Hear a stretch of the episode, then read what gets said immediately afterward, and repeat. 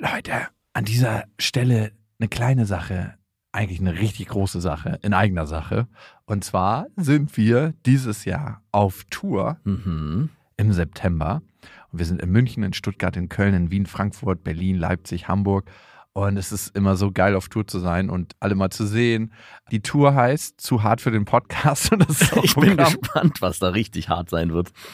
Ja, also es wird viel Interaktion geben, es wird viel zum Lachen geben und die Tour oder das, was dort passiert, entsteht gemeinsam mit euch und ich finde, das ist auch die Magie. Das heißt, bei jedem Tourstop ist es irgendwie anders und Mhm. neu für uns, neu für euch und für uns ist es auf jeden Fall immer sehr, sehr magisch. Also sichert euch jetzt schon die Karten München, Stuttgart, Köln, Wien, Frankfurt, Berlin, Leipzig, Hamburg. Ab jetzt 10% härter und Tickets gibt's ab jetzt auf bestefreundinnen.de und in den Shownotes.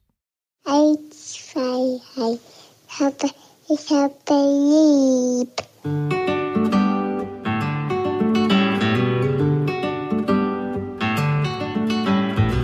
Das sind beste Vaterfreuden. Keine bösen Wörter. Die Fremde, alte Schöpfe! Setz dich bitte hin. Der langweilige Podcast übers Kinderkriegen mit Max und Jakob. Hallo und herzlich willkommen zu Beste Vaterfreuden. Hallo. Heute soll unser Thema sein aus gegebenem Anlass, wie es ist, alleine in den Urlaub zu fahren, beziehungsweise wie es ist, ohne Kinder in den Urlaub zu fahren. Weil das habe ich ja gerade gemacht und du hast das Gegenbeispiel, nämlich mit Family. Aber volle Kanone. da waren alle mit dabei. Auch die Großeltern. Also die sind eigentlich immer nur so ein Rad am Wagen, damit man irgendwie einen günstigen Kinderbetreuung hat. Äh, Eigentlich sind sie wie ein Anhänger, der einem eigentlich langsamer macht, aber am Ende man viel, viel mitnehmen kann. Ah ja, ja, okay. Mhm. Und Viel abladen kann man da, emotional. Und das sind ja die eigenen Kinder, die man da abladen will. ohne schlechtes Gewissen. Ja, ich weiß nicht, wie das bei deinen Großeltern ist. Bei meinen habe ich immer so ein bisschen das Gefühl, sie wollen zwar, aber, Aber, sie können nicht. ja und wollen auch nicht so richtig. Also es ist immer so ein Misch. Also es ist immer so Ideal, wenn beim Sex mit einer Frau meinst du. Ja, genau. Das macht mich immer so richtig geil.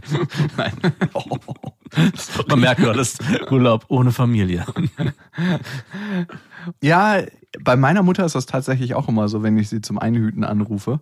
Dann ist immer so, ja, ich will total gern und ich will, dass alle Enkelkinder gleich behandelt werden. Sie hat ja fünf Enkelkinder.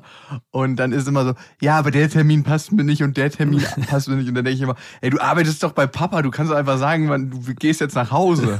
Weil die arbeitet bei meinem Vater in der Firma. Ihr könnt auch einfach deinem Vater sagen, ich muss mich um die Enkelkinder kümmern. Ja, voll. Ist Ja, wäre der, der Letzte, der ihr nicht freigeht. Du machst hier noch die Schicht zu Ende bis 18 Uhr. Die Kinder sind alt genug. Die anderthalb Stunden macht einem Einjährigen überhaupt nichts aus, mal alleine zu bleiben. Ich habe mich, wo du es gerade sagst, mit einer Mutter heute unterhalten. Mutter, eigentlich mit einer alten Frau, die mir erzählt hat, dass ihr Sohn 40 Jahre alt ist. Und dann dachte ich so, wie kann es sein, dass die eigenen Kinder 40 Jahre alt werden irgendwann? Das ist so eine Vorstellung, die so fremd ist, wenn ich mir Nein, jetzt das selber vorstelle. Nee, genau, das meinte sie auch. Das passiert nicht. Also für sie ist ihr Sohn immer noch 18 Jahre alt, obwohl er 40 ist. Wie eine kleine Schwester immer eine kleine Schwester bleibt und ein kleiner Bruder, obwohl dein kleiner Bruder ja größer ist als du, immer ein kleiner Bruder bleibt. Ja, der ist nicht wirklich viel größer als ich, der ist ein Zentimeter. Zwei Zentimeter. Ich glaube, er schummelt. Ich glaube, er will nur diese 80 erreichen und sagt, er ist es. Einmal Flipflops größer. Bevor wir loslegen, noch kurz der Hinweis, ihr könnt uns ja abonnieren auf Spotify, Deezer und iTunes und genau bei letzterem könnt ihr eine Rezension hinterlassen. Und da hat geschrieben der Main 31, das schlechteste Verhütungsmittel der Welt. Ich hatte eigentlich nie vor, Kinder in diese Welt zu setzen. Aber durch eure Geschichten wird das Thema auch bei mir präsenter und ich kann mich langsam damit anfreunden. Das sind immer besondere Menschen, in diese Welt setzen. Diese Umweltdepressiven sind das. Hatte ich auch eine Zeit lang so, oh, in diese Welt wirklich? Es gibt doch schon so viele Kinder. Ich hatte eine Freundin, die wollte keine Kinder in diese Welt setzen. Die In diese Welt. in diese Welt. Die hat gesagt, ich will keine Kinder. Ich würde zwar gern selber Kinder haben, aber in diese Welt, in diese furchtbare, schlechte, negative Welt will ich keine Kinder setzen. Das sagt aber auch viel über die eigene Brille aus, die man hat und wie man die Welt betrachtet, weil ich finde immer, es gibt total viele Perspektiven auf die Welt, in der wir leben und es gibt total viele schöne Blasen, die man so richtig zurückziehen kann. wir zum Beispiel leben in einer Blase. Absolut. Und ich meine, die Welt mit den Kindern, wenn man das dann selber erlebt, ist nun mal einfach nur schön und überromantisiert. Also da denkt man nicht daran, dass es irgendwo auf der Welt so schlechte Plätze gibt, wo einem Kinder nach der Geburt direkt verhungern und, oder Mhm. was weiß ich, sondern man denkt, ach, wieso ist doch alles total schön. Vorher hat man sich damit noch viel, viel mehr beschäftigt. Also ich habe das selber bei mir erlebt, als ich mit ihr gesprochen habe, dass ich auch mir darüber Gedanken gemacht habe, ist die Welt vielleicht wirklich zu schlecht, um in diese Welt Kinder zu setzen? Und war auch so im Zwiespalt mit mir selber, dass ich dachte, ja, sie hat irgendwo auch nicht Unrecht. Klar, wenn ich mir Deutschland angucke, dann geht's. Aber sobald man ein bisschen weiter in die Welt guckt, gibt es natürlich Orte, wo man sich das wirklich überlegen sollte. Aber in dem Moment, wo ich dann selber Kinder hatte und mein Neugeborenes da war, wird man auch da so egoistisch und sagt sich, wieso denn? Mein Glück und unser Glück ist so groß, da stelle ich mir gar nicht die Frage, was mit den eigenen Kindern ist. Und das geht dann ja nochmal einen Schritt weiter. Und in der Streitsituation befinde ich mich oft auch mit meiner Freundin, wenn es um die Konsumhaltung und auch um den Müll, den wir produzieren geht, den wir damit auch hinterlassen für unsere Kinder, dass man eigentlich jetzt Du meinst, deine Kinder sind Müll, oder? sozusagen. Ja, aber eigentlich ist ja jedes Kind, wenn es nicht Eigentlich Human Waste. Human Waste ja, in unserer überbevölkerten Welt. Aber auch den wir produzieren, um diese Kinder überhaupt erstmal großzuziehen, was man da an Müll produziert und da auch kein wirkliches Bewusstsein hat, weil man sich in dieser idealen Blase bewegt. Ja. Alles muss schön, sauber und toll sein. Ne? Total. Also ich finde, auch diese Perspektive in diese Welt setzen, geht immer davon aus, dass das Kind nichts Nützliches der Welt zu geben hat. Wer weiß, ob das Kind auf eine Art ein Savior wird, so ein, so ein Retter. Ja, aber was ist es, wenn es es nicht wird? Ja, dann muss man es nochmal probieren und nochmal probieren. Ja, aber was machst du da mit dem alten Kind? Ja, das ist, ähm, ja, das ist dann, wie es ist einfach. Das wird auch geliebt. Da musst du so lange Kinder produzieren, bis du so einen Goldgriff hast, was alles andere wieder relativiert. Wo du sagst, Genau, ja, den ökologischen Fußabdruck von den Genau. anderen Kindern. Ich habe weg. hier drei Kinder, die alle, weiß ich nicht, in, in der Zigarettenfabrik arbeiten. Und einer ist professioneller Zocker geworden. Aber hier das eine, das ist wirklich Zero Waste mäßig unterwegs. Er schreibt weiter, Main 31. Ich weiß nicht warum, aber wenn ich euren Podcast höre, habe ich ein seltsames Gefühl von zu Hause. Mm, Oh, ja. ich auch übrigens. Ja, wirklich? Hörst du den selber manchmal? Ich habe letztens eine Folge von uns gehört. Wirklich? Ja, ich musste eine ganz bestimmte Stelle raussuchen Aha. für private Zwecke. Okay. Was war denn das? Ich weiß nicht mehr, was es war, habe ich natürlich vergessen. Aber und ich fand, äh, ich fand das, also nicht beste Vaterfreund, beste Freundin habe ich gehört. Ich musste sogar zweimal lachen Ja, das ist das- über mich. Ich auch. Oh Gott. Das ist wirklich so erbärmlich. Ich erlebe das ja auch, wenn ich die Folgen schneide und oft meine Freundin daneben sitzt und dann in den Situationen, die wir haben, dann nochmal laut auflache. Dann denke ich, wie arrogant eigentlich, dass man selber nochmal lacht über sich selbst. Und auch meine Freundin sitzt meistens dann in der Ecke und schüttelt den Kopf und und denkt, sagt, Witz gemacht, allein gelacht. wirklich, du denkst wohl auch, du bist der Lustigste. Und ich denke dann so, hm, nein, aber es war schon nicht ganz so unlustig. Und das ist auch die einzige Möglichkeit, das nachzuempfinden, was wir ja immer wieder gespiegelt bekommen, dieses laute Auflachen in der U-Bahn, was viele erleben, wenn sie unseren Podcast hören, den Ja. ich ja auch unglaublich gerne mal erleben würde. Nur dann kann ich das ja auch mal in irgendeiner Form zumindest nachvollziehen. Aber A, fährst du nicht U-Bahn oder nutzt öffentliche Verkehrsmittel viel zu selten und B, hörst du dabei nicht den Podcast. Nee, auf keinen Fall. Wirst du dieses tolle Erlebnis niemals Ja. haben. Und C, sind wir im beste Vaterfreuden. Und da haben wir das noch nie gehört, dass irgendjemand auflachen Doch, musste. stimmt gar nicht. Wirklich? Ja, ja. Gab's auch schon mal. Gut. Eigentlich war es ja bei mir geplant, einen Familienurlaub zu machen. Und wir hatten das von langer Hand geplant. Wir wollten nach Südafrika fliegen. Und das war ja ein langer Flug. Und das wäre mit bestimmten Risiken verbunden. Ne? Auch ein Baby, was halt gerade noch nicht mal ein Jahr alt ist, Mhm. auf so einen langen Flug mitzunehmen. Ich sehe mich dann auch schon immer so auf dem Gang hoch und runter laufen und versuchen, das Kind zu beruhigen. Und alle Leute verdrehen ihre Augen und haben halt einfach die Schnauze voll. Letzten Endes hat es sich so ergeben, dass... Hast, hattest du schon mal ein Kind auf dem Flug, was hinten erbrochen hat? Nee. Ich kann es dir nicht empfehlen. Diesen Geruch, ich hatte es selber auch noch nicht selber, dass mein Kind gebrochen Aber hat. du hattest es beim Essen, als gerade das Essen ausgeliefert wurde. Sozusagen. Und diesen Geruch in diesem Flugzeug, der ist erstens so viel intensiver und den kannst du ja auch nicht weglüften. Du kannst ja nicht im Flugzeug Wie aufmachen. machen die das denn mit der Toilette? Ich saß übrigens im Flugzeug, wir hatten einen Langstreckenflug und ich musste leider das große Geschäft erledigen und ich habe den Fehler begangen. Ich saß auf dieser fucking Toilette und habe einfach so gespült, während ich drauf sitze. Und da entsteht ja so ein Unterdruck, so das macht so und ich dachte kurz, ich hätte meine Eier verloren. Die waren ganz kurz in dem Loch verschwunden, wo immer alles reingeht. Und bevor die Klappe alles abgehackt hätte, sind die wieder hochgebounced. Schön die Damenlehrung auf ganz besondere Art. Und ich meine, da ist eine riesen Lüftung eingebaut. Darum kann das mit der Kinderkotze gar nicht sein. Aber doch in der Hauptkabine da wird, ja klar wird die Luft da immer wieder zirkuliert, aber auch da gibt's einen Filter. Vielleicht ist der so schlecht, dass er Kinderkotzgeruch nicht rausfiltern kann. Also den ganzen Flug hatte ich diesen Geruch in der Nase. Also, das müsste einfach nach dermaßen ekligem Furz riechen, wenn, wenn du so die Sicherheitskontrolle dieses Flugzeug wieder aufmacht. So, so ein Langstreckenflug über 14 Stunden. Ich glaube, da gibt's keinen einzigen Menschen, der nicht einmal wenigstens gefurzt hätte. Und diese Luft, alle ohnmächtig. Nur der Kapitän hat sich dieses gelbe Ding von oben reichen lassen und hat die furzbetäubten Passagiere sicher nach Hause gebracht. oh Gott. In a case of loss of oxygen. ja, genau. Und bitte immer erst sich selbst helfen, nicht den Nachbarn. Das letzte bisschen Sauerstoff, wo noch kein Furz drin ist. oh Gott. Auf jeden Fall. Hatte ja meine Freundin Prüfung und hat sich gesagt irgendwann, ey, das ist mir zu viel, ich will nicht zwischen den Prüfungen irgendwie wegfliegen. Und ich habe dann mich gefragt, hey, will ich alleine fliegen? Will ich das trotzdem noch machen oder sage ich, ey, ich bleib jetzt auch zu Hause? Und ich wusste, ich wäre auf eine bestimmte Art und Weise frustriert, wenn ich zu Hause geblieben Ja, wäre. auf jeden Fall. Und dann habe ich gesagt, du, okay, das ist deine Entscheidung, ich fliege jetzt. Und ich fliege nicht alleine nach Südafrika, weil da hätte ich wahrscheinlich den traurigsten Urlaub meines Lebens gehabt. Ganz alleine irgendwo. Das ist, ich bin schon zweimal alleine in Urlaub geflogen, beziehungsweise gefahren. Ich habe ja so einen Europatrip gemacht, direkt nach dem Abitur mit dem VW-Bus. Und das war zeitweise schon ziemlich einsam. Aber gut, das war auch ein halbes Jahr, muss man dazu sagen. Und ich habe mir gedacht, hey, wo sind Freunde auf der Welt? Und ein Kumpel von mir wohnt auf Bali. Bali wollte ich schon immer mal, ne? Die lebende Müllheide in Indonesien. Ist es Sagen- so? Sagen viele. Ja, und war's so? Hey, du spoilerst hier schon. Okay.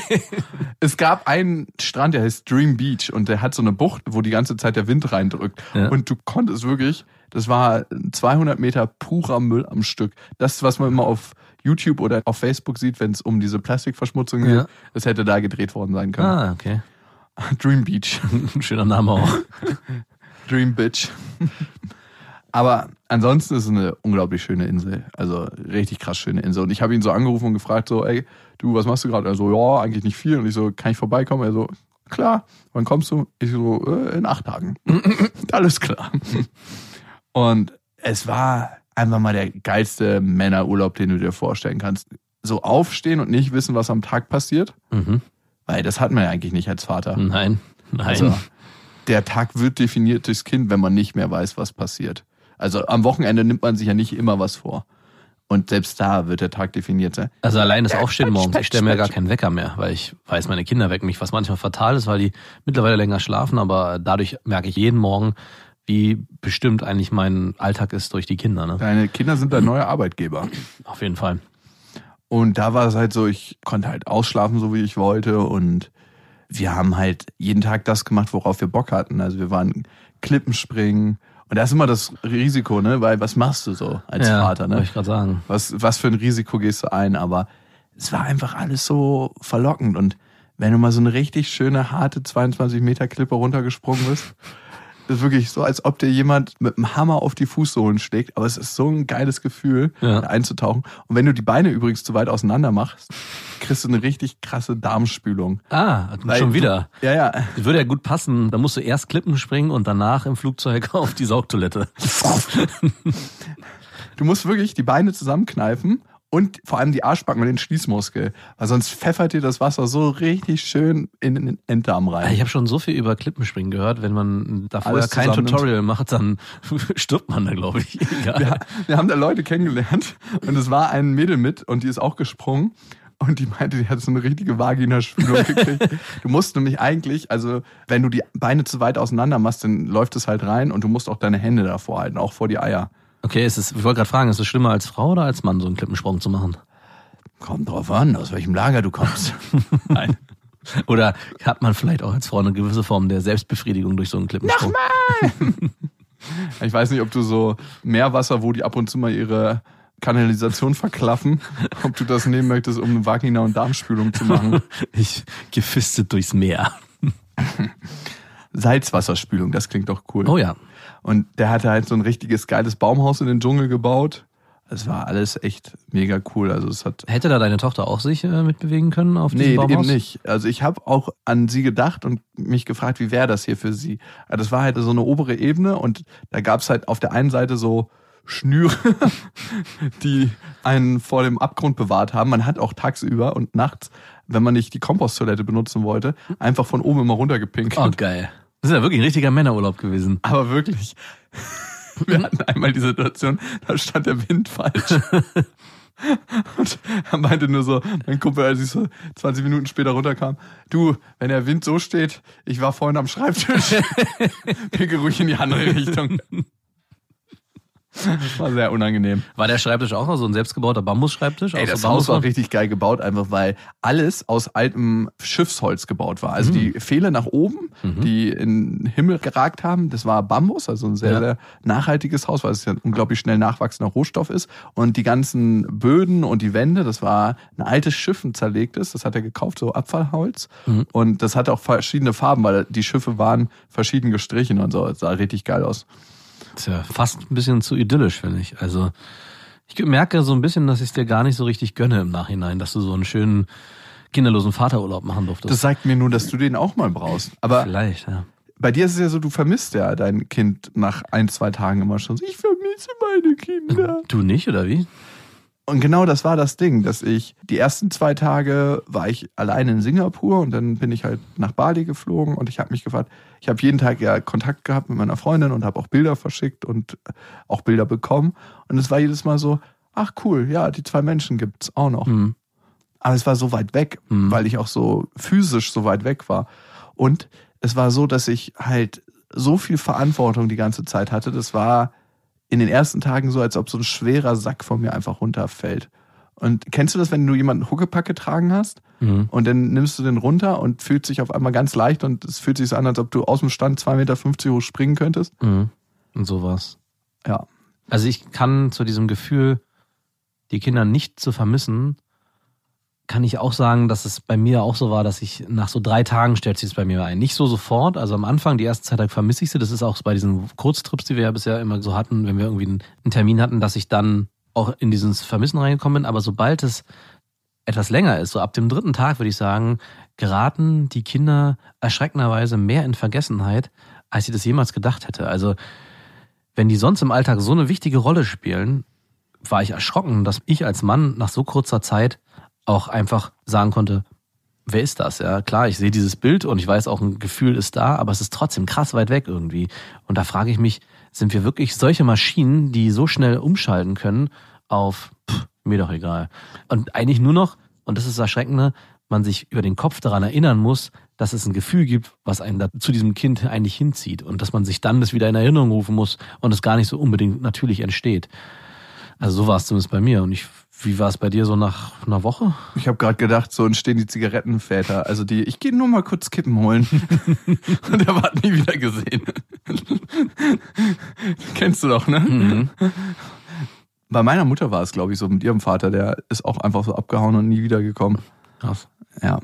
Und meine Mutter wollte ihn auch ihr ganzes Leben nicht mehr sehen. Obwohl er eigentlich nur einen Bezirk weiter wohnt in Berlin. Und sie meinte, ich habe wahrscheinlich ganz viel von ihm. Weil vom Verhalten habe ich so viele Eigenheiten, die irgendwoher im Familienstammbaum ja mal gewesen sein müssen. Und sie meint, die habe ich wahrscheinlich alle von ihm. Aber du hast ihn noch nie kennengelernt. Nee. Lebt er noch? Ja, der lebt noch. Wahrscheinlich noch ein, zwei Jahre. Also die komplette Reihe aus von meiner Mutter ist schon weggestorben. Also noch er ist übrig geblieben. Nur noch er ist übrig geblieben als Vielleicht wird es. Zeit für dich mal. Nee, ich will das irgendwie respektieren, weil ich meine, meine Mutter will keinen Kontakt zu ihm haben, weil er einfach nicht der Vater für sie war und abgehauen ist und nicht in Verantwortung gegangen ist. Und irgendwie fühlt sich das für mich falsch an, zu ihm Kontakt aufzunehmen.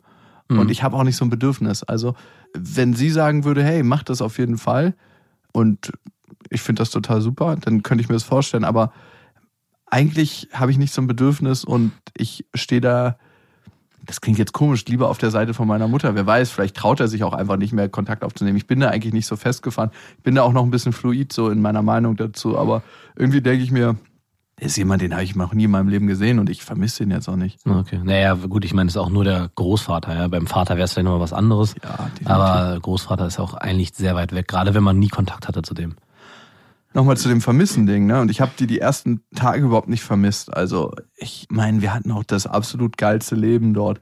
Und dann kam so ab dem fünften, sechsten Tag immer so wieder die leise Stimme, ey, wie wäre das eigentlich für deine Tochter? Mhm. Wie wäre das, wenn ihr das jetzt hier zusammen erlebt? Oder wie wäre das für deine Freundin, wenn sie hier, wir waren in so einem Sportclub, der war Trainer in so einem übertriebenen Luxussportanlage. Wie wäre es für sie, wenn sie jetzt hier da mitmachen könnte und ich gehe dann eine Runde schwimmen mit Lilla? Also dieses Gefühl von, wie wäre das, dass ich gerne hätte, dass sie das Erlebnis auch haben können, so Ja. von wegen gönnen. Da war noch nicht so dieses Vermissen, sondern ich möchte gerne, dass ihr das Erlebnis auch haben könnt. Teilen mit den eigenen Kindern. Ja. Also darum geht's auch oft. Vor allem, dass sie das auch haben. Genau. Also da ging es noch nicht mal darum, dass ich ihnen das ermögliche, Mhm. sondern dass sie vor allem das Erlebnis haben können und was Schönes für sich. Und du natürlich am Ende als Egoist davon partizipieren kannst, wie sie sich daran erfreuen. Ganz genau. Das ist das, worum es mir ging. und ich habe mich auch dafür geschämt, dass ich sie überhaupt nicht vermisst habe die ersten Tage. Also wirklich, ich habe mich immer wieder gefragt, warum habe ich das denn nicht? Und bleibt das jetzt? Ich hatte so eine kleine Angst davor, dass das die ganze Zeit so bleibt. Mhm. dass, weil was machst du, wenn du deine Familie nicht vermisst? Nicht mehr zurückkommen, mit den Zigaretten abhauen. Ich gehe nur mal kurz Urlaub machen für 72 Jahre. Ja, was machst du, wenn du deine Familie überhaupt nicht vermisst? Und du merkst im Urlaub, ich will eigentlich nie wieder zurückkommen. Müsste man dann dazu stehen und sagen, ich komme nicht mehr zurück? Müsste man sich gegenüber Ich ehrlich kriege bleiben? nur noch meine Überweisung. Maximal. Ich weiß es nicht. Also, was würdest du machen? Du, das ist eine Frage, die ich mir auch schon gestellt habe. Was wäre, wenn man in die Situation kommt, dass man sich zum Beispiel trennt? Mhm. Ja? Und dann merkt in der Trennungsphase, ich vermisse meine Kinder so sehr, aber in der Zeit danach erlebt, hm, so schlimm ist es ja gar nicht. Und ich habe mich schon oft gefragt, auch bei Geschichten von Freunden damals oder auch aktuell, wenn die Eltern von denen in Trennung gelebt haben und der Vater zum Beispiel ist ja oft verschwunden ist oder auch die Mutter sich nie wieder interessiert hat für das Kind und für mich das so unverständlich war, dass sich der Vater so rausgezogen hat und nie wieder Präsenz gezeigt hat. Wie kann das sein? Er ist doch der Vater und du bist haben ja nie so eine richtige Beziehung zu ihren Kindern aufgebaut. ist es das oder ist es vielleicht wirklich dieses Gefühl, ich habe sie vergessen, es ist nicht so wichtig. Also es gibt ja so viele Menschen, die ihre Kinder in gewisser Weise ja allein gelassen haben und sich auch für die nicht mehr interessieren. Und ich glaube, dass es einen großen Anteil hat, dass sie wirklich sich da nicht mehr verantwortlich fühlen und auch gar kein Gespür mehr dafür haben und sich alleine besser fühlen und dann auch sagen, ich will gar nicht mehr. Und es ist einerseits so traurig, aber ich glaube, wenn sich dieses Gefühl einstellt, vielleicht muss man da auch egoistisch zustehen und sagen, ist dann halt so. Also, Wirklich. naja, Aber, aber wäre es nicht eine verlogene Beziehung? Du hast recht, wäre es nicht eine verlogene Genau. Beziehung, wenn ich überhaupt gar kein Bedürfnis nach Beziehung Ja. hätte. Im Raum steht ja dann erwachsenes Verantwortungsbewusstsein für die Situation und dazu zu stehen, egal ob man Gefühl, Pflichtgefühl. Genau, Pflichtgefühl. Oder lasse ich mich von meinen Gefühlen leiten und gebe diese nach. Ja? Und inwieweit muss ich dann Zuneigung zeigen, nur der Vortäuschen. Zuneigung will? Ja, im Sinne ist es dann Vortäuschen. Ne? Also es ist erschreckend eigentlich, weil man ja eigentlich in dem Moment, wo man ein Kind zeugt, verantwortungsvoll damit umgehen sollte. Aber auf der anderen Seite finde ich schwierig zu sagen, ich muss mich hier zwingen, obwohl ich es gar nicht will. Also und da diese Situation wird es oft gegeben haben und auch immer wieder geben und das sind dann diese Scheidungskinder, die dann alleine bei den Müttern groß werden. Hm. Ich hatte die ersten Tage auf jeden Fall ein schlechtes Gewissen und mich auch gefragt, was bin ich für ein Vater, der seine Tochter, eigentlich der heiligste Mensch in meinem Leben, nicht so 100% vermisst. So. Mhm. Und ich glaube, es war von dem Gefühl überlagert, dass ich einfach mal Zeit für mich brauchte. Und dass es gar nicht so viel mit ihr zu tun hatte, sondern viel, viel mehr mit mir und mit der Überlastung, die ich hatte. Ich meine, ich habe das Gefühl, in allen Lebensbereichen die Verantwortung zu tragen Mhm. letzten Endes für die Familie, für meine Mitarbeiter, für Dinge, die ich im selbstständigen Kontext erledige, beruflich. Ich habe auch oftmals das Gefühl, die Verantwortung für die Familie, für meine andere Familie, Mhm. wo ich eigentlich nur Sohn bin oder Bruder oder halt Familienmitglied in der, nicht in der höchsten Riege, in einer niederen Kaste da die Verantwortung für zu tragen. Und dieses Gefühl, glaube ich, hat das Gefühl des Vermissens unterdrückt, weil ich hatte dann sieben, acht Tage Urlaub gemacht und habe gemerkt, ah krass, jetzt kommt da was, ein Vermissen. Aber es war so ganz, ganz klein und leise. Das ist so, wie wenn du morgens aufwachst und die kleine Hand, die dir im Gesicht rumtapselt, Mhm. vermisst. Also es sind ja manchmal so kleine Genussmomente mit den Kindern. Also heute Morgen war es zum Beispiel so, dass meine Tochter auf meinem Schoß saß und einfach nur sich abgestützt hat mit ihrer Hand auf meinem Unterarm. Ja. Und das war so ein schönes Gefühl. Oder vorgestern hat meine Freundin Lilla reingebracht in der Nacht so richtig entnervt, so um 1 Uhr nachts. Ich habe nicht auf die Uhr geguckt, erst später, darum wusste ich das. So, boah, Tür ging auf, so richtig, so ist ganz, ganz wütend. Du hast gemerkt, sofort kam so ein Wutschwall Energie rein. Und dann wurde mir unsere Tochter einfach so aufs Bett geschmissen und wieder raus. Und ich dachte mir so, wow, was habe ich falsch gemacht im ersten Moment, als die Tür aufging, so, weil ich war sofort hellwach. Habe ich irgendwas falsch gemacht? Also sie war einfach entnervt, weil die Ja, die ganze. Zeit schon wach war. Und ja, dann haben wir halt die Nacht verbracht. Eine Stunde haben wir halt Papierkram sortiert. Da, da. Kennst du diese Da-Phase, wo man immer was gereicht kriegt und dann immer Dankeschön, Dankeschön. Und in der Nacht so Post bearbeiten, das ist schon ganz schön anstrengend. Und irgendwann wurde sie dann müde und hat ihren Kopf abgelegt. Und das ist halt so ein schöner, heiliger Moment. Und diese kleinen Momente habe ich angefangen zu vermissen, diese Zeit zusammen. Und das war total interessant, dass das sehr, sehr still und leise war. Also ganz, ganz anderes Vermissen, als ich das so erwartet hätte. Und das wurde dann von Tag zu Tag stärker. Und eigentlich war es geplant, drei Wochen zu bleiben. Mhm. Aber eigentlich war es nur offiziell geplant. Meine Tochter hat ja Geburtstag in der letzten Woche. Mhm. Und es war offiziell geplant, dass ich eigentlich an ihrem ersten Geburtstag nicht da bin. Mhm. Geplant, offiziell geplant Ja. von euch. Also ich habe es meiner Freundin gesagt und sie hat gesagt, okay, ja gut.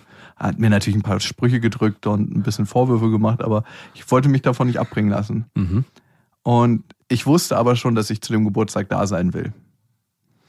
Und hatte es aber noch nicht fest gebucht, weil ich mit dieser Freiheit in den Urlaub fahren wollte, dass ich das machen kann, wie ich das gestalten möchte. Es ist ein bisschen wie ein SUV in der Stadt fahren. Du weißt, der wird niemals auch nur ein bisschen Schlamm an den Flanken sehen, aber du könntest, wenn du wolltest. Und bis dahin verbrauchst du 14 Liter und hinterlässt einen frechen ökologischen Fußabdruck. Also es ist ein bisschen die Richtung. Und ich wusste, dass ich dann zurückkomme und habe einen Flug zurückgebucht und war, Wusste das deine Freundin dann und nee, auch nicht? keiner bei der Arbeit wusste das, weil das war mir wichtig, weil sonst werde ich natürlich frühzeitig zugeschüttet mit Nachrichten und mit, ach, du bist zurück, dann können wir ja das trotzdem jetzt schon machen. Mhm. Äh, nein, können wir nicht. Ich will erstmal in Ruhe ankommen. Ich habe das ja kurzfristig erfahren, dass du zurückkommen willst und sie überraschen willst. Und ich dachte, im ersten Moment kam bei mir die Emotion hoch, wie egoistisch. Warum? Weil ich schon auch das Gefühl bekommen habe, du willst am ersten Tag einen Überraschungsmoment erleben, der aber eigentlich nur dir selber dienlich ist. Gar nicht der Family, ne? Das ist nur für mich. Guck mal hier, haha, ich bin da. Der tolle Papa ist wieder da. Mhm. Das war so mein erstes Gefühl. Ich habe überlegt, ob ich es dir so sage, weil ich das nicht kaputt machen wollte. Jetzt ist es ja schon vorbei. Genauso widerlich, wie ich wahrscheinlich in deinen Augen war, ist deine Vorstellung über mich. Weil ich dachte so, wow, wie kann man bei so einem wichtigen Ereignis der Eins der Tochter in den Raum treten und so hatte ich es mir vorgestellt und sagen, guck mal, es ist jetzt hier, Moment mal, das ist meine Bühne. nee, nee, nee. Aber so war es wahrscheinlich nicht. Ich bin die Nacht davor angekommen, Ah. um 20 Uhr. Und die letzten Tage, bevor ich angekommen bin, hat mich so eine Panik begleitet. So, wie ist es, wenn meine Tochter mich wieder sieht? Erkennt sie mich wieder und haben wir überhaupt noch eine Bindung zueinander? Hm. Und wird sie vielleicht weinen? Weil bei Männern weint sie manchmal. Mhm. Also bei meinem Vater zum Beispiel, wenn sie ihn sieht, dann fängt sie sofort an zu weinen. Mhm. Ganz, ganz komisch. Das hat sie bei ein paar Männern, Okay. dass sie sofort anfängt zu weinen. Ja, es liegt oft an bärtigen Männern, also. Der hat gar keinen Bart. hat so ein bisschen Sprühsahne im Gesicht. Mein Vater sagt, es liegt an seinem Verhältnis zu ihrer Mutter, also dass er da ein bisschen gespaltenes Verhältnis manchmal hat. Er zu deiner Freundin. Ja, genau. Ah ja, das könnte schon sein, ja. Dass sich das so ein bisschen überträgt. Ich hatte gedacht, er zu seiner Mutter und das hätte ich ein bisschen spirituell gefunden schon wieder. Wäre ein bisschen weit hergeholt. Hm, nee. Wär, so, so weit kann der Astralleib dann doch nicht fliegen. Bei 120 ist Schluss. Und wie war das dann? Also hat deine Tochter dich. Ich habe gemerkt, je näher ich dem Zuhause komme, Ja. desto größer wird die Angst. Mhm. Also desto größer wird die Panik. So vor allem, was wäre die Konsequenz daraus? Und ich kam dann an um 22 Uhr zu Hause am Vortag ihres Geburtstages und habe dann meine Freundin begrüßt und wusste natürlich, dass unsere Tochter schon im Bett ist und so. Bin dann zu Bett gegangen und habe geschlafen. Und nächsten Morgen saß ich im Wohnzimmer, weil Hast du sie geweckt? Bist du rein ins Zimmer? Hast du sie angeguckt? ja, Okay, wollte ich gerade fragen. ich bin kurz reingegangen und habe nachgeguckt, wie sie schläft. Und da lag sie sehr, sehr friedlich. Wie war das? Also, Ein geiles Gefühl. Ja, ne? Ja.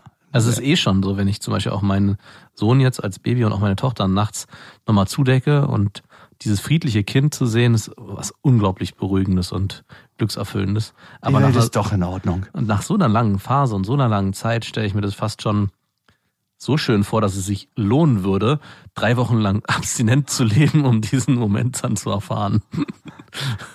Ja, es war auf jeden Fall schön, aber es hat mir nicht so die Angst vom nächsten Morgen genommen. Und ich saß dann nächsten Morgen um 6 Uhr in der Küche, also im Wohnzimmer. Und dann sind die beiden hochgekommen. Da bin ich halt aufgestanden und ich wusste nicht, soll ich jetzt gleich auf sie zurennen und dann sie in den Arm nehmen? Und dann habe ich gedacht, wartest du erstmal da? Und dann hat man gesehen, sie guckt mich an, hat wieder weggeguckt. Boah. Um gleich wieder hinzugucken und loszulachen. Und in nächster Sekunde hat sie sofort die Arme nach mir ausgestreckt. Geil und wollte auf dem Arm bei mir und da kamen mir auch schon die Tränen. Das war so ein krasser Moment, da haben sich so viel Emotionen aufgestaut und gelöst und ich glaube, sie war ein bisschen irritiert von mir. und dann habe ich sie auf dem Arm gehabt und sie wollte die nächsten vier, fünf Stunden auch nicht mehr runter. Na. Ist krass, ne? Ja. Also wir haben dann den ganzen Tag zusammen verbracht, eigentlich bisschen gespielt, aber viel auch einfach nur auf dem Arm und rumgelaufen. Das ich werde dich nie wieder verlassen. Bis zu dem nächsten Urlaub. da kam mir so hoch, so wow, ey, du warst jetzt so lange weg und sie hat dich nicht vergessen. Und dass sie gleich so viel will dann. Mhm. Also so, willst du gelten? Mach dich selten. Also ich finde auch... Äh, Klingt hässlich, ist auch nicht so, aber... Ja, na, ich wollte gerade sagen, die Beziehung zu den eigenen Kindern hat perverserweise ein bisschen was zu der Anfangsphase von Beziehungen zu Frauen damals. Also, dass man in einer gewissen Weise immer das Gefühl hat, bin ich zu nah, bin ich zu weit weg? Also dieses ständige Ertasten von, wie nah darf ich sein, wie stark darf ich vermissen, ist in, in gewisser Form komischerweise ähnlich. Also ich habe immer das Gefühl gehabt, auch jetzt, dass wenn ich mal irgendwie ein, zwei Tage weg bin, mich frage, wie viel darf ich auch an Emotionen zulassen? Also wie viel ist überhaupt okay? Ist es zu viel oder zu wenig? Und wie ist es dann, wenn ich sie wiedersehe? Also und wie enttäuscht bin ich dann? Und ich habe das zum Beispiel auch andersrum erlebt. Meine Tochter hat mich eine Zeit lang wirklich mit dem Arsch angeguckt und hat, wenn ich nach Hause gekommen bin, Papa ist wieder da. Ja, pff, ich spiele jetzt ja erstmal weiter. Und das war im Gegensatz dazu schon so eine, Phase, wo ich dachte, wow, krass, was sich mittlerweile komplett gewandelt hat. Mittlerweile ist es so, dass meine Tochter, wenn ich nach Hause komme und auch wenn ich nur zwei Stunden weg bin, angerannt kommt, mich anspringt und mich erstmal zwei, drei Minuten nicht mehr loslässt. Also da hat sich auch nochmal was komplett gedreht. Bist ja auch seltener zu Hause, deswegen. Nein, eigentlich nicht, aber.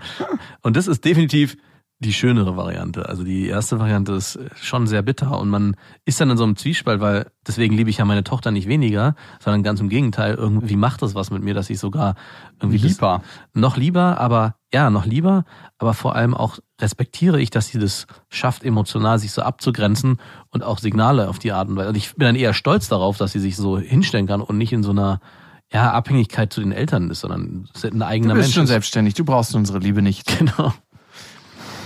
Ja, ich weiß nicht, wo es sich mit meiner Tochter hin entwickelt. Ich habe auf jeden Fall für mich gemerkt, dass der Urlaub sehr, sehr wichtig war für mich auf vielen, vielen Ebenen, sehr erholt zurückzukommen und 100% motiviert bei der Arbeit zu sein. Mhm. Ich bin immer 100% motiviert, aber vor meinem Urlaub habe ich gemerkt, dass es einen leichten Leistungsabfall gab, mhm. wo ich, obwohl ich 100% gearbeitet habe, nur 80 oder 85% Leistung gebracht habe. Mhm. Und ich würde das jetzt nicht aufs Familienleben übertragen, aber es ist schon jetzt doch wieder intensiver zu spielen und ich lege mich nicht faul daneben und sage, okay, wenn sich das Kind gerade alleine beschäftigt, ist das in Ordnung, was auch voll in Ordnung ist, aber ich bin irgendwie wieder aktiver dabei. Mhm. Und da frage ich mich, ist man nicht selber wie ein Muskel? Also ist Urlaub wichtig, weil der Mann Muskel ist, der auch ab und zu mal Ruhephasen braucht.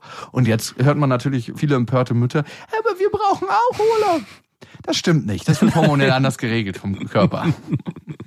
Ihr seid verantwortlich. Ich würde ja gerne, aber meine Freundin stillt ja noch. Darum geht's. Oh, du hast immer noch diese Ausrede zu haben. Es geht einfach nicht. Ich, ich würde so gerne. Ich wäre sonst auch zu Hause geblieben. Natürlich. Sobald deine Freundin nicht mehr stillt, erwarte ich, ja. dass sie vier Wochen lang in Urlaub fährt. Ich würde sagen nach Jersey Shore oder so und dann diese MTV-Serie mitdreht, das wäre es doch. Genau. Nein, aber tatsächlich würde ich ihr das genauso gönnen. Mit Kind. Mit Kind. Nein, ohne Kind. Ich habe auch total Bock, mit meiner Tochter alleine in Urlaub zu fahren. Ja. Also vielleicht ist es eine total romantische Vorstellung, das ist eine übertriebene Katastrophe. Und man muss sich die Großmutter als Backup mitnehmen, die dann so zwei Hotels weiter in so einem Raum wartet und liest. Aber ich gönne ihr das total. Also und trotzdem ist es für beide Seiten, glaube ich, und beide Partner mal wichtig, keine Verantwortung zu haben. Oder nur Verantwortung für einen selber, dass man beim Klippenspringen sich seine Darmspülung abholt. Noch zwei Fragen, und da kennst du dich besser aus, du bist ja schon zweifacher Vater. Unsere Tochter kommt bald in den Kindergarten und ich habe mich gefragt, um 12 oder 13 Uhr wird da ja immer geschlafen. Wie schafft man es, 10, 12 Kinder zur selben Zeit zum Schlafen zu bringen? Da sind immer diese kleinen niedlichen Betten und ich kann mir das alles in irgendeiner Weise vorstellen, aber ich kann mir, weil Kinder stacheln sich ja auch gegenseitig an. Da ist der eine wieder aufgestanden, das stelle ich mir vor wie so ein Spiel von Ravensburger, wo man immer wieder die Betten füllt und dann steht das andere auf und dann wieder zurücklegen. Mit einem Kind ist das schon so schwer. Das sind eigentlich Leistungsmaschinen, die Kindergärtnerinnen und Auf jeden Kindergärtner. Fall. Also was die leisten und wie die entlohnt werden in Deutschland. In Schweden gibt es ja andere Entsoldungsmodelle und auch, ich glaube, in der Schweiz, aber in Deutschland ist das ja wirklich katastrophal zum Teil. Wie machen die das? Eine Frechheit eigentlich. Also, es wurde gerade in Neukölln, glaube ich, eine Kita geschlossen, weil die nicht genug Erzieher gefunden haben für den Bedarf, den es dort gibt. Also die konnten einfach keine neuen mehr anstellen und somit mussten sie die komplette Kita schließen. Aber das nur am Rande. Diese Mittagsschlafsituation ist, so habe ich sie zumindest erlebt, komplett militärisch durchritualisiert. So, Ah. so dass sich nach einer Woche, denke ich, also es ist ja auch nie so, dass die Kinder alle zum ersten Mal in die Kita kommen, sondern es gibt immer schon einen Sleeper. Genau. so ein Stock an Schläfern, die einfach schon wissen, wie es läuft und die anderen müssen sich dann militärisch einordnen und lernen Ah, dann das ziemlich ist der schnell. Trick. Mhm.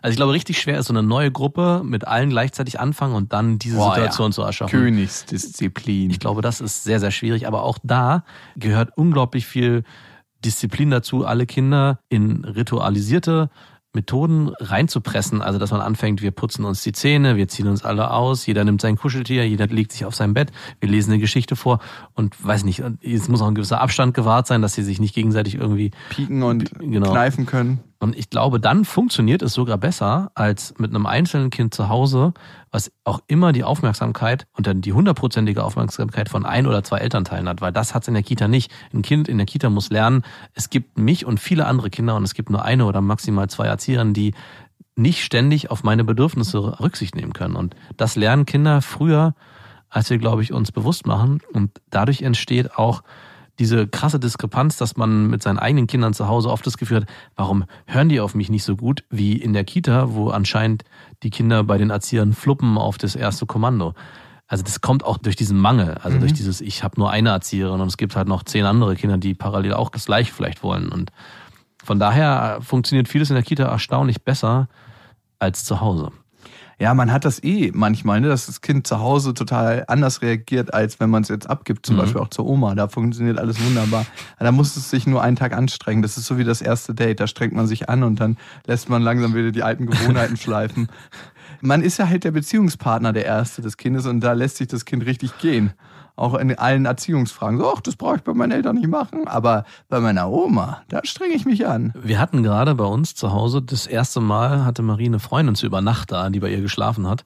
Und Lass sowas nicht einreißen. Immer das Kind rausgeben außer Haus. wir waren die Ersten, wir haben angefangen. Okay, ab jetzt braucht ihr nicht mehr. Jetzt können wir immer sagen, Marie schläft Sorry, dort. ist heute unpässlich. Aber wir können gerne Marie abgeben. Und da war ich auch erstaunt, wie extrem gut dieses Kind auf mich, in Anführungszeichen fremde Person auch gehört hat. Also wenn ich gesagt habe, wir ziehen jetzt den Schlafanzug an, wir putzen jetzt Zähne, das hat alles sofort gefluppt. Also weil ich natürlich der Fremde bin, in Anführungszeichen, und Fremde bösen Mann. und nicht der Vater, wo man sich vieles erlauben darf, weil man als Kind und Vater in der Beziehung natürlich auch viele Grenzen austesten Stimmt, darf. weiß nicht, ob dir mal plötzlich die Hand ausrutscht. Ja. Hinter jeder Forderung wartet auch eine Ohrfeige.